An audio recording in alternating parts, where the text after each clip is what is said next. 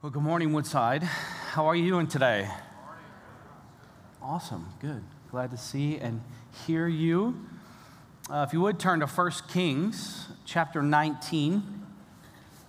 1 Kings 19, that's where we'll be this morning together in God's Word as we continue in our series on the person of Elijah. You see on the screen, our message today is conquering our self pity. I wonder how many of you in this room have I asked, uh, you ever felt sorry for yourself? Never, right? You ever been in the place where you just like, man, I, I just, I don't know, I, I'm just upset. I don't, I don't like where I'm at right now. Or, Maybe you worked really hard to get a job promotion and you didn't get it. Or, man, you, you thought that you should be recognized for something and you weren't recognized. Man, maybe there's, there's some moms in the room that, that just feel like they can never measure up to being the mom that they think they should be to their kids. Or maybe there's some dads in the room that feel the same way. Maybe you felt that way when you're overcome again by the same sin that has been, been, been just after you and, and troubling you for your whole life, and afterwards, all you are filled with with self pity. Like I, I just stink, and I, I'm not that good. Whatever it may be, I don't know, maybe you felt that way. I'm sure you have at some point in life. I, I'll share some of my own uh, struggles with that even today as we work at, look at the text, but it just reminds me of uh, some of you younger people in the room probably won't remember who or even know who Charlie Brown is uh, or the peanuts. I was just reminded of it. We helped take the students to, or I, I was helping taking uh, students to Cedar Point, uh, and uh, uh, I saw the peanuts. I was reminded, even as I was thinking about this message, about man, that individual Charlie Brown, who's always it seems like in, in doubt or despair. Um, he's in the position always, if you remember, to catch the baseball, be the hero at the moment, and every time what happens? He fails he misses. Or, you know, he always goes to kick the football, and that rotten little girl pulls the football away, and he swings and he misses, and he lands on his back, and he says something all the time good grief. and it's kind of been funny as you're maybe you're a child, or maybe you still watch Charlie Brown, and that's interesting if you do, but um, Maybe you feel that way even yourself as you fail or you seemingly think that you're not enough for what God has called you to be as a spouse, as a parent, as a leader, as whatever it is. And you think to yourself, even in certain moments, man, when you look inside into your own self, you're filled with pity and angst, and you're just like, man, good grief. What is wrong with you, Jim? And you are a horrible pastor, Jim. You, you'll never measure up in this way as a dad, Jim, and you just fill with self pity. It's interesting. When we look at the, the life of Elijah in 1 Kings chapter 19, as we've been tracking through this series, uh, Elijah, a man like us, oftentimes, as I said for the last four weeks, that we get this idea in our head that Elijah is some superhero Christian that never fails or has struggles, like often we think about many of the people in the Bible, even though there's an entire chapter in Hebrews called the Hall of Faith of all filled with failures. Failures in the spiritual journey of life. And the only thing perfect or good about them, any redeeming factor, is God Himself in Christ found in the text. And it's interesting as you look and you're like, man, you, you watch all that Elijah has done in the story, and we get to the point in the text in chapter 19 is Elijah's lowest point. It's his lowest point in his entire experience, or that we, we get to read about in, in the text. And he, he just, he just, man, just looks inward, focuses on himself and his circumstances, and he just has filled with self pity. And that's where we pick up our story. And it's interesting uh, as we look and, and, begin to look at uh, 1 Kings chapter, chapter 19. This is obviously the lowest part of his life, but what's amazing is it followed, it just got done following one of the amazing victories, the highest point. So, the highest point that we read about in chapter 18 is where he is on top of Mount Carmel and, and, and he overcomes the prophets of Baal, and God shows up. And then, interestingly, this is where we find ourselves. There's no contest. It feels as though all of the people of God are turning back to God Himself, and there's revival in the land, and there's been this great victory, and people are on top of the mountain singing or saying, The Lord, He is God, the Lord, He is God.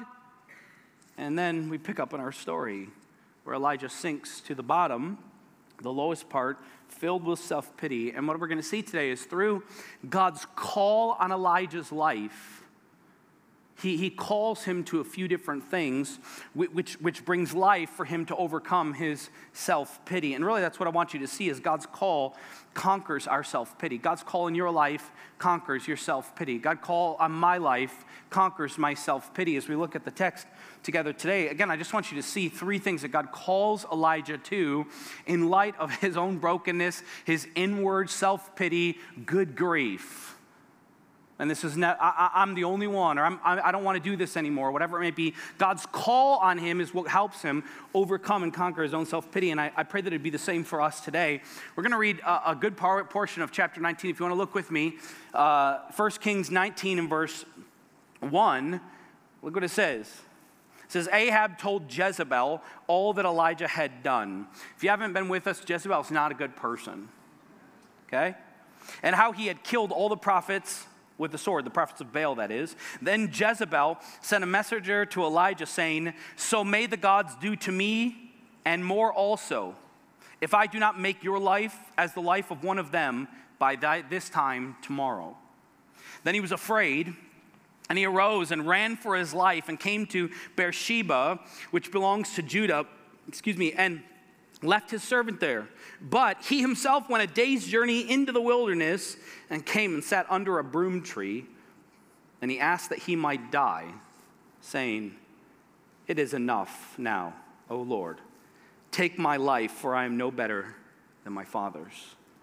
And he lay down and he slept under a broom tree. And behold, an angel touched him and said to him, Arise, eat. And he looked, and behold, there was at his head a cake baked on hot stones and a jar of water. And he ate and drank and lay down again. And the angel of the Lord came again a second time and touched him and said, Arise and eat, for the journey is too great for you. And he arose and ate and drank and went in the strength that food, um, in the strength of that food for 40 days and 40 nights to Horeb, the Mount of God. And there had to be some good cakes. 40 days and 40 nights. See, the first thing I want you to see in, in overcoming his own self pity, the first thing that God calls him to is God calls him to himself. He, he calls him to him personally, actually. And like I said before, it may seem like a big surprise. Like Elijah just had this huge mountaintop experience, triumphing over uh, all of the prophets of Baal and showing Baal himself as he is impotent and he has no relevance, right? And all of this. And what happens now is Ahab tells his wife Jezebel, who really is the villain in the story, what has happened. And this is the individual, Jezebel, who actually has been opposing God. Actually, she's the one who killed all of God's prophets and also the one that brought about Baal worship when she married uh, Ahab. And so she's not real happy about it, right? And so, man, Re- she reports what happened. Uh, he reports to her what happens on Mount Carmel and right, all of this, right? And she sends a death threat to Ahab or to, to Elijah. Hey, by this time tomorrow, you better be dead, or I hope what, hap- what you did to all the prophets of Baal, worse happens to me. Basically saying, by tomorrow, you're a dead man. And instantly, He's filled with fear, not, not trusting in the provision of God or, man, God just opened up the heavens, shot down fire, and even took the rocks with it. And immediately he's like, nope, God, you can't handle this. And he's filled with fear, and he travels a really long way from Jezreel. He says north to Beth Beersheba it's pretty much as far away from Jezebel as he can get, and he sits under a broom tree and, and, and, and utters his like wishes to just die. And it's, and it's interesting, right? He's so filled with self pity, he's looking inward. It takes over all that God has done, so much so that he, he drops off his prophet or his, his assistant and goes a whole nother day's journey into the wilderness. He just wants to be alone and die. Now, when you look at the situation, I just want to point out he's not uh, manic depressive. He's not ex- just exhausted. He's on the run. He's filled with fear. As one commentator says it, he, he says, he, there, There's been no return to Yahweh in the land. He's thinking. This is what he's thinking. He's like, man, nothing is happening of God's work, even though some crazy events just happened on top of the mountain where God proved and showed himself to be present. And one commentator writes, and I think he's accurate, he says, Elijah is suffering from a kind of covenant despair. Covenantal despair. Yes, he's exhausted, he's laying down, but he's, he's overwhelmed by what he thinks is not happening on behalf of what God says will actually happen. Even though God has really just showed up. So he lays down, he's exhausted, he's asleep, and then God doesn't leave him there. This is what I want you to see from the text. I love God doesn't just leave him in his despair, he comes with an angel and taps on him. Hey, I made you something. Eat this cake. It's going to be a 40 day cake. You better, you better eat it. Right? And, and he meets him. And, and I think the, the, the temptation in the text is always to look to this supernatural, which is awesome and great, is to look and be like, man, this is amazing. Like God is providing for him with food and water. It happens twice in the text where this angel meets him there and is providing for him. I think it's, it's easy to get to sucked into this supernatural moment of provision, which is there, and it's awesome. But, but the angel's words to Elijah at the end of verse 7 really stand out at the point of what God is doing here. God isn't just here to keep providing for him under a tree in his self pity. God's not just like, okay, you're okay, Elijah. Hey, um, angel, go down there and rub his back and give him a couple cakes. No. The point is what happens at the end of our text we wrote when he says, Arise and eat, for the journey is great for you. he's not meeting him under the, the, the, the tree just to provide for him so he can sit in his self pity. No, God is there to provide for him, to call him to himself to call him to something in his own self pity. Arise and eat, right? If you're going to need the strength of this to go where I'm calling you to, 40 days journey, right? I just love that God doesn't leave him there. Instead, God actually summons him to himself. He supplies his physical resources and his needs to bring him to this place. Now, it's important where he goes. He's calling him to the same place that he met Moses. If you remember the story, right? And now God calls Elijah to the same mountain where the covenant of Israel was made. In the same place where he met Moses and proclaimed, really, his name to Moses the Lord, the Lord, a, a, God of merciful and gracious, slow to anger and abounding in steadfast love and faithfulness in Exodus 34. And so he's calling him there in his self pity. He, he's not rejected by God. Man, I just want us to know that and see that in our self pity, just like Elijah, God is not rejecting us and being like, you idiot. Why again are you like this? Or why are you struggling with? No, he meets him there and he wants to remind him of something significant. What he wants to remind him of, of his love and his rest that is found in his covenant, this, this, this, this covenant that he established with his people.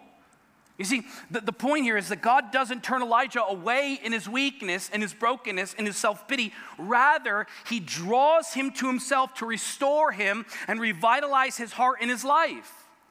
I mean, that's the goodness of God, that's the grace of God in his life. What I find fascinating, though, is that it is at the point right after his greatest victory that we've seen in the text. In that moment is when he feels the most despair, the most self pity, the most brokenness. That reminds me of the craftiness of Satan. Even in the, the, the, mountaintop moments where we are the highest, maybe victory found in God, we're reminded right after that. Have you ever been there? You're not very good, actually. You stink. I'll, I'll share a little bit personally. For me, where I find myself in this is what I'm doing right now.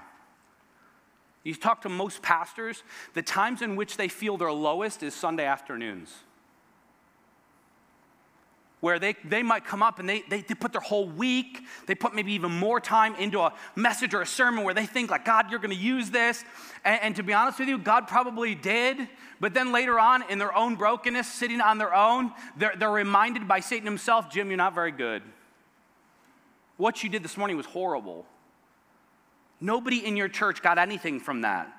And in a moment, I can switch from even if 10 people told me, like, man, God really spoke to me this morning, whatever, and people don't need to do that. I'm just saying, even in the midst of all of that, later on, just a couple hours later, God uh, can, can, can find me in a place where Satan is like, Jim, you don't measure up. You're not good enough. Do you remember what you did this week? Who are you to tell anybody that? And I can find myself under a broom tree, not asking God to take my life, but God, I, I don't want to do this anymore. Why am I a pastor? Why should I be doing this? And I wonder where it finds you.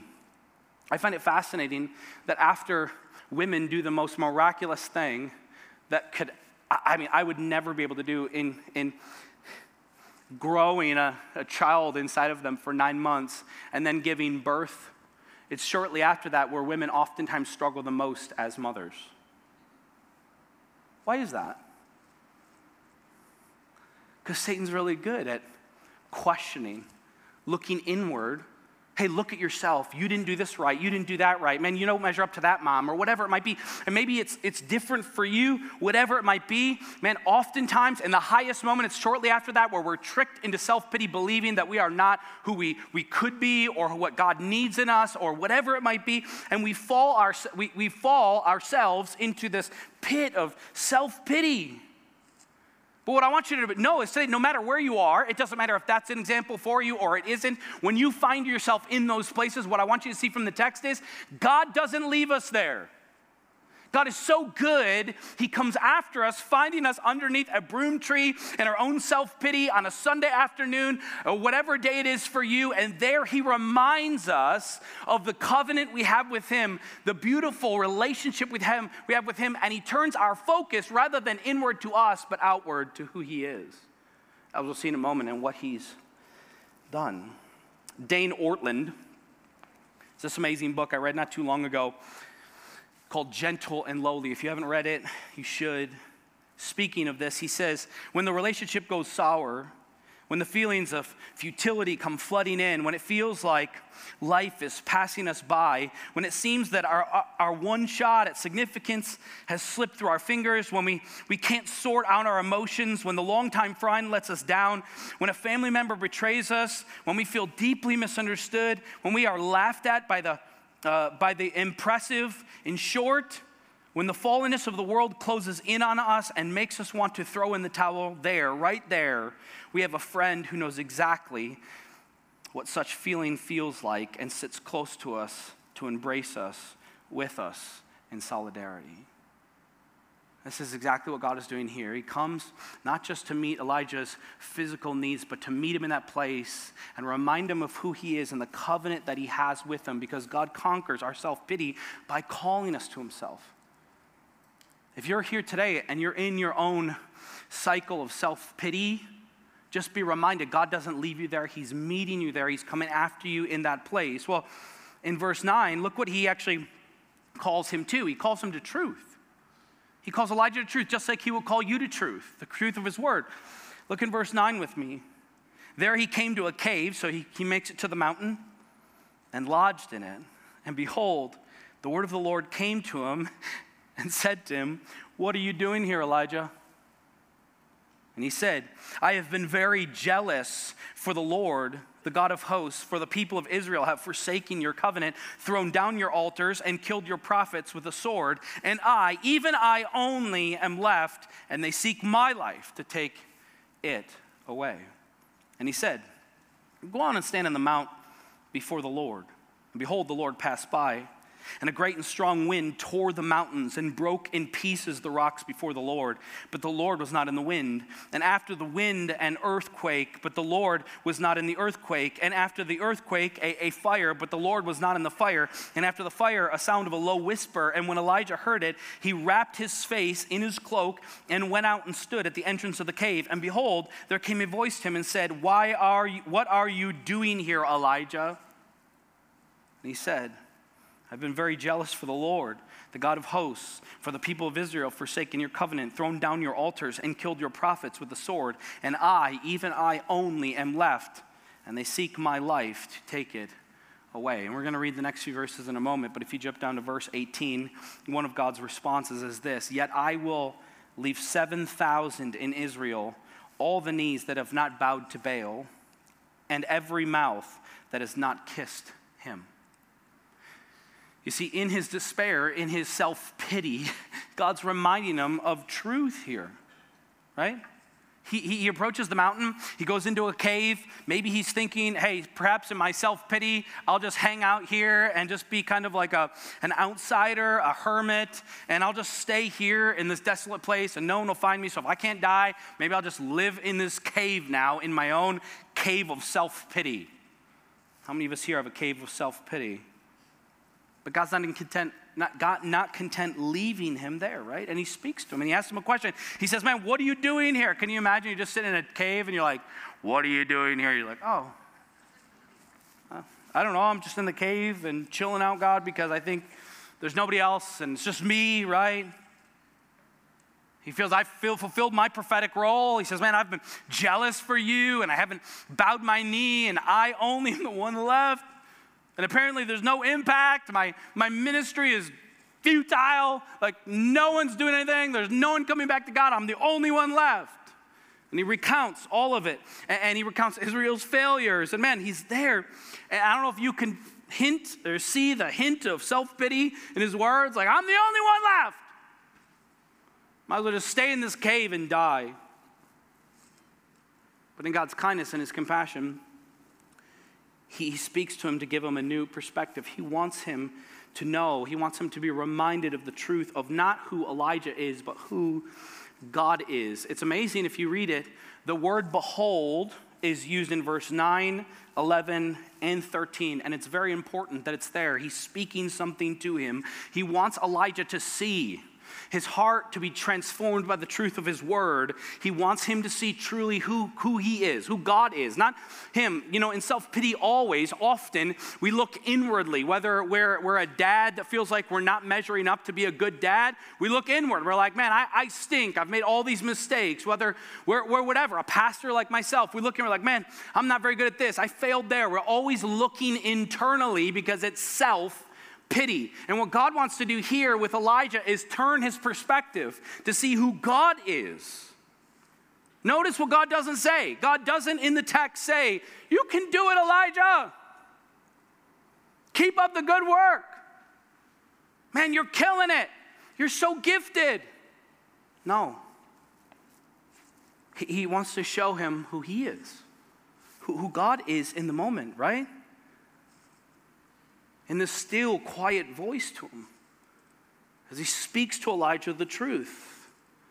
I think many times we can get fixated in this text on the still small voice, and God only speaks in those quiet moments in the still small voice. And, and instead, as you look into it, the elements of the wind and the earthquake and the fire are actually all traditional signs and elements of a theophany, of God being present in a moment. And it's actually the very similar things that happened to Moses on top of the mountain when he was getting the covenant from God. So again, he's being reminded in that moment what Moses experienced, I'm experiencing as well here in this moment when God is meeting with me, revealing himself to me to change my perspective rather than myself, but to look to the God who is the covenant holder in this relationship. And God, God's power is seen, right? As he shows himself in all of these moments. And it reminds them, like, I am who I'm said I am. I'm the one who showed up. I, I just want you to see in these moments and remind you, what, what do you think happened on the top of the mountain when I consumed the sacrifice and the rocks and the water and the dust? He wants them to see his power and his glory and his love, that he is who he says he is. And again, in verse 13, behold, and he asks Elijah a question What are you doing here? Again after he shows himself in fire and earthquake and wind and still small voice and he speaks to him now again in the still small voice what are you doing here? And what's elijah's response? The same exact thing he said at the beginning. This self pity i'm the only one. This skewed view he has I'm the only one who's left. I'm the only one that hasn't bowed my knee. And what does God do? God reminds him, hey, I still have 7,000. You think you're the only one, Elijah? You think you're the only one who hasn't done this? You, are still filled with self pity. I want to remind you that you're not in control. And while you're doing all that I asked you to as the prophet, I want to remind you that I'm still God. And when I want purposes to happen, they happen. And I still have 7,000 that I've saved as a remnant that have not bowed their knee, and you know nothing about it. I just want to remind you, Elijah, I'm God. You're not. Stop looking inwardly. You can't do it. You don't have enough. But in me, you do. And I've been working it all out. And you're a part of the equation, but you're not the only person, the only thing. So get your mind off yourself and look to who I am and what I've done.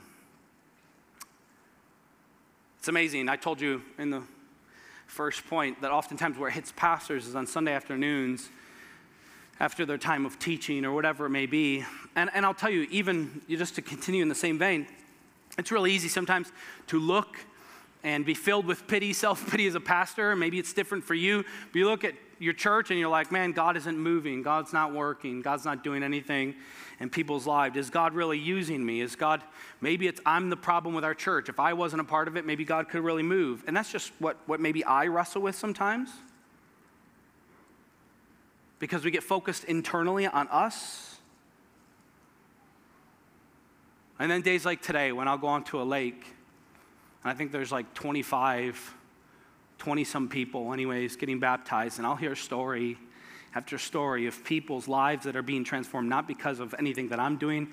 They might have met someone here or there, or, or found our website and whatever it might be, or God will use one of you to bring them to Christ, or they've been in your small group and you've been sharing the gospel with them and showing the love of Jesus. And, and often in these afternoons, I'm just filled with emotion because it's, it's one way when you hear the stories of people's lives where God is reminding me, Jim, just stop looking at yourself. Who cares about you? I've got work to do, and I'm doing it every single day, even when you don't see it.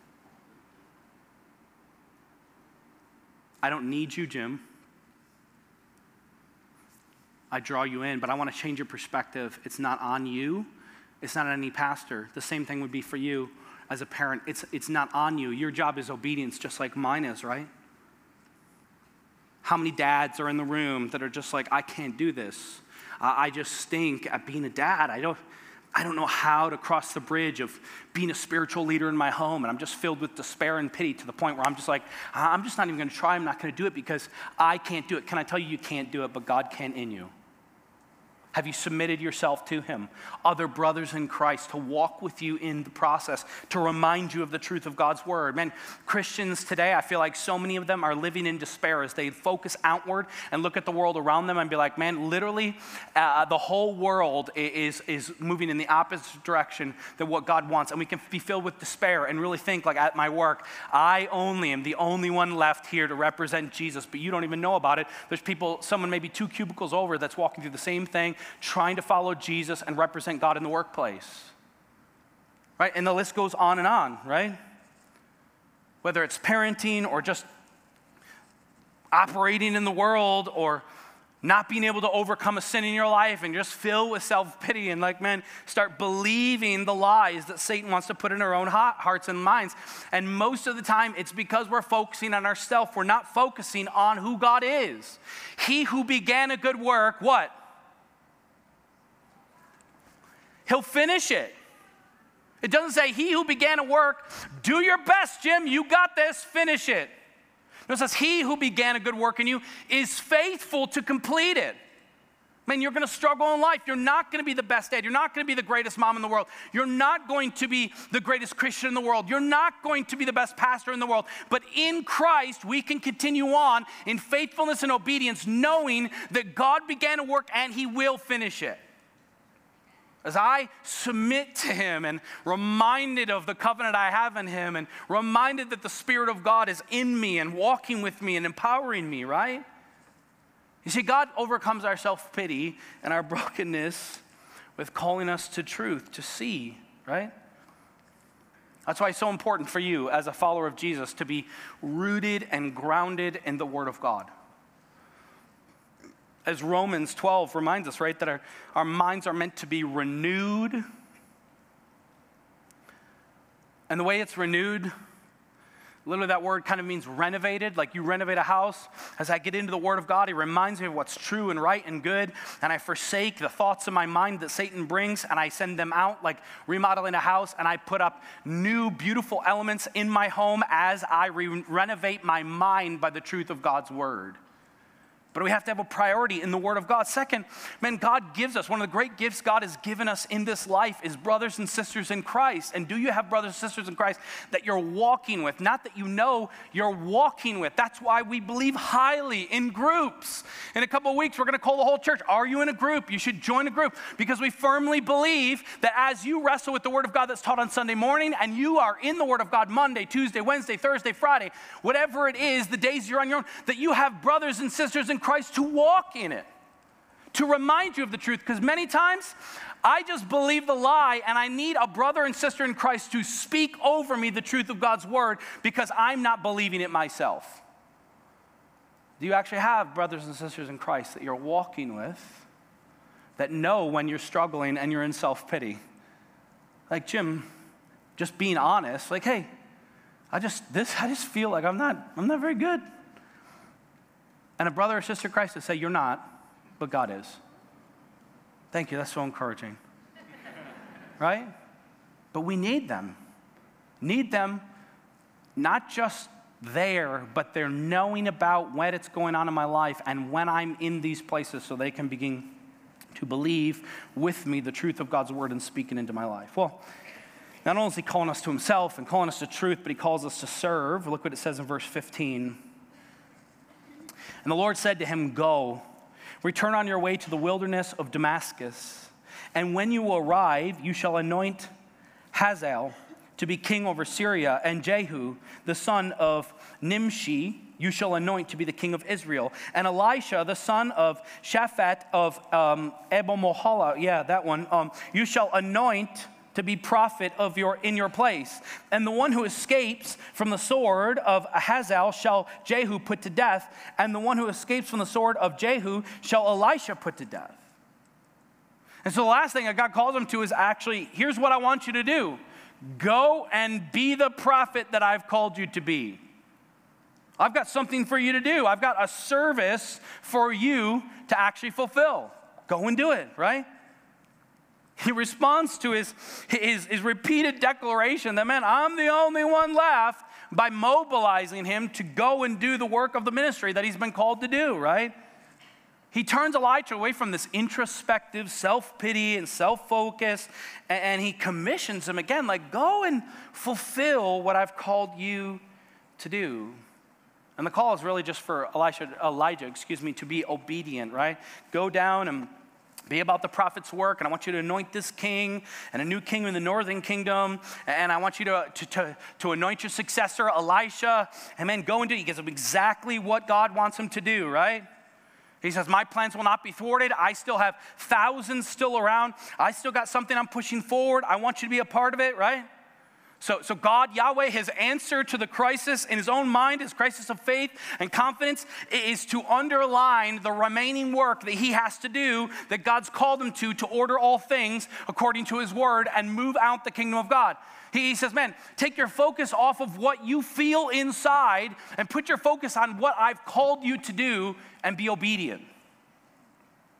Stop looking at how you're not good enough or you're the only one and be faithful to carry out all that I have for you to do, being a prophet.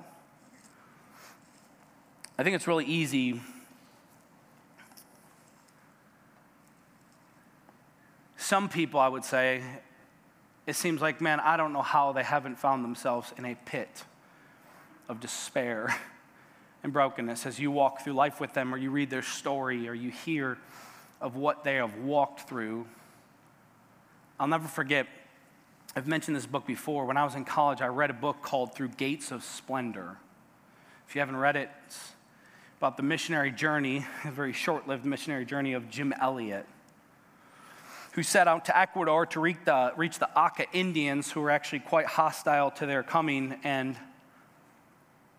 he was such a, um, a uh, successful missionary that when they arrived, they were killed speared and left floating in the river. And when you read the story, that's not actually the point of why I want to tell you the story. The point is when you look at his wife, Elizabeth Elliot, what she did. I mean, I don't know about you, but if your husband was going to reach people in Ecuador, and upon arrival, he's murdered. I'm pretty much setting into, especially in that time, with a family, resting into despair and pity and asking God a lot of questions. God, what are you doing? Why would you lead him there? Why would you do this? And maybe even run in the opposite direction and say, God, I don't want to be a part of you anymore if that's the kind of God you are. But when you read the story, it's fascinating. While Jim Elliot failed, not failed, but he was unable to reach the Auca people, do you know who did? His wife, who went back by the grace of God, shared the gospel, and, and saw the villages come to know Christ. I mean, to me, Again, it just speaks to while God could have uh, left Elizabeth Elliot in her brokenness and her despair and her pity and said, Ah, man, are you kidding me? Good grief. Rather, God meets her there, shares truth with her, and calls her to a greater mission to focus on the mission rather than focusing on the despair she's living in that her husband was murdered trying to reach the people God called them to reach. And in the process, Jim Elliot has probably sent more missionaries into the mission field by dying in a river and the faithfulness of his wife fulfilling the call that God put on her life and him.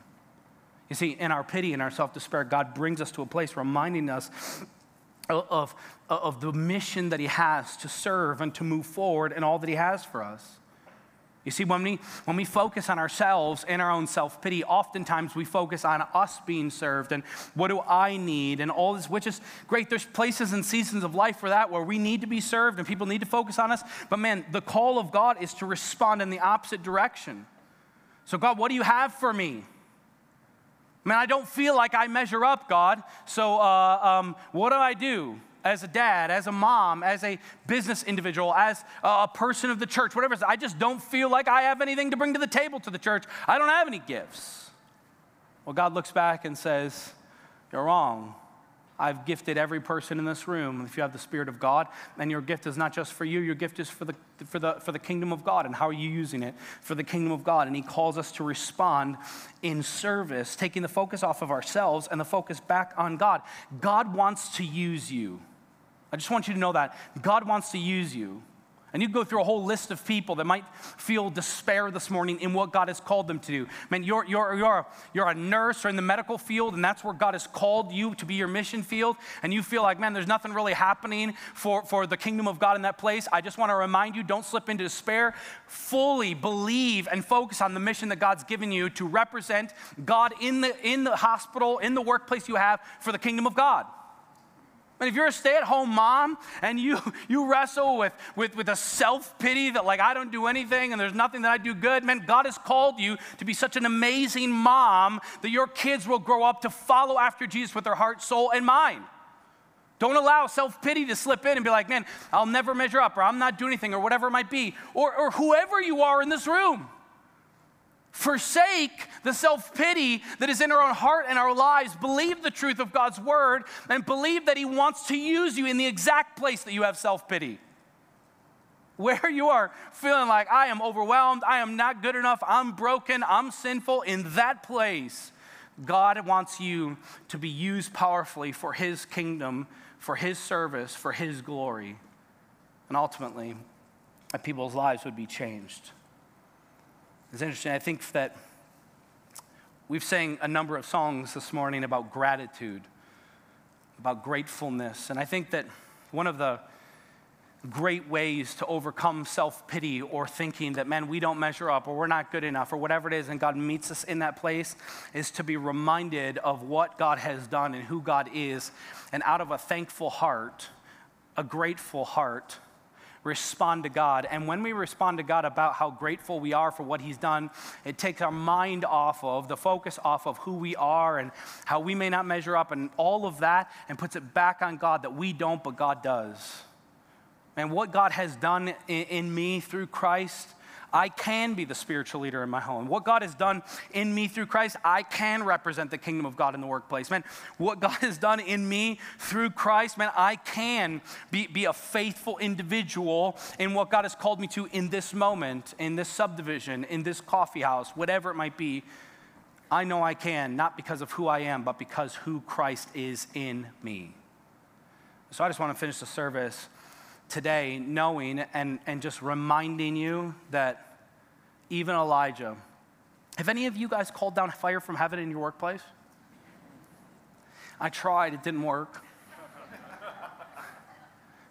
Elijah did. Anybody of you raised someone from the dead? I haven't. Have any of you been sustained by ravens and angels? By the miraculous hand of God? I, I haven't. Elijah has. And even in all of what God has done in his life, he still is someone who slipped into despair to the point of wanting his life to end. Man, there may be you today. And I just feel like this was not a part of what I said. I just feel like today someone in this room needs to hear that you're at a place where you want to take your own life, and God doesn't want that. He doesn't desire that.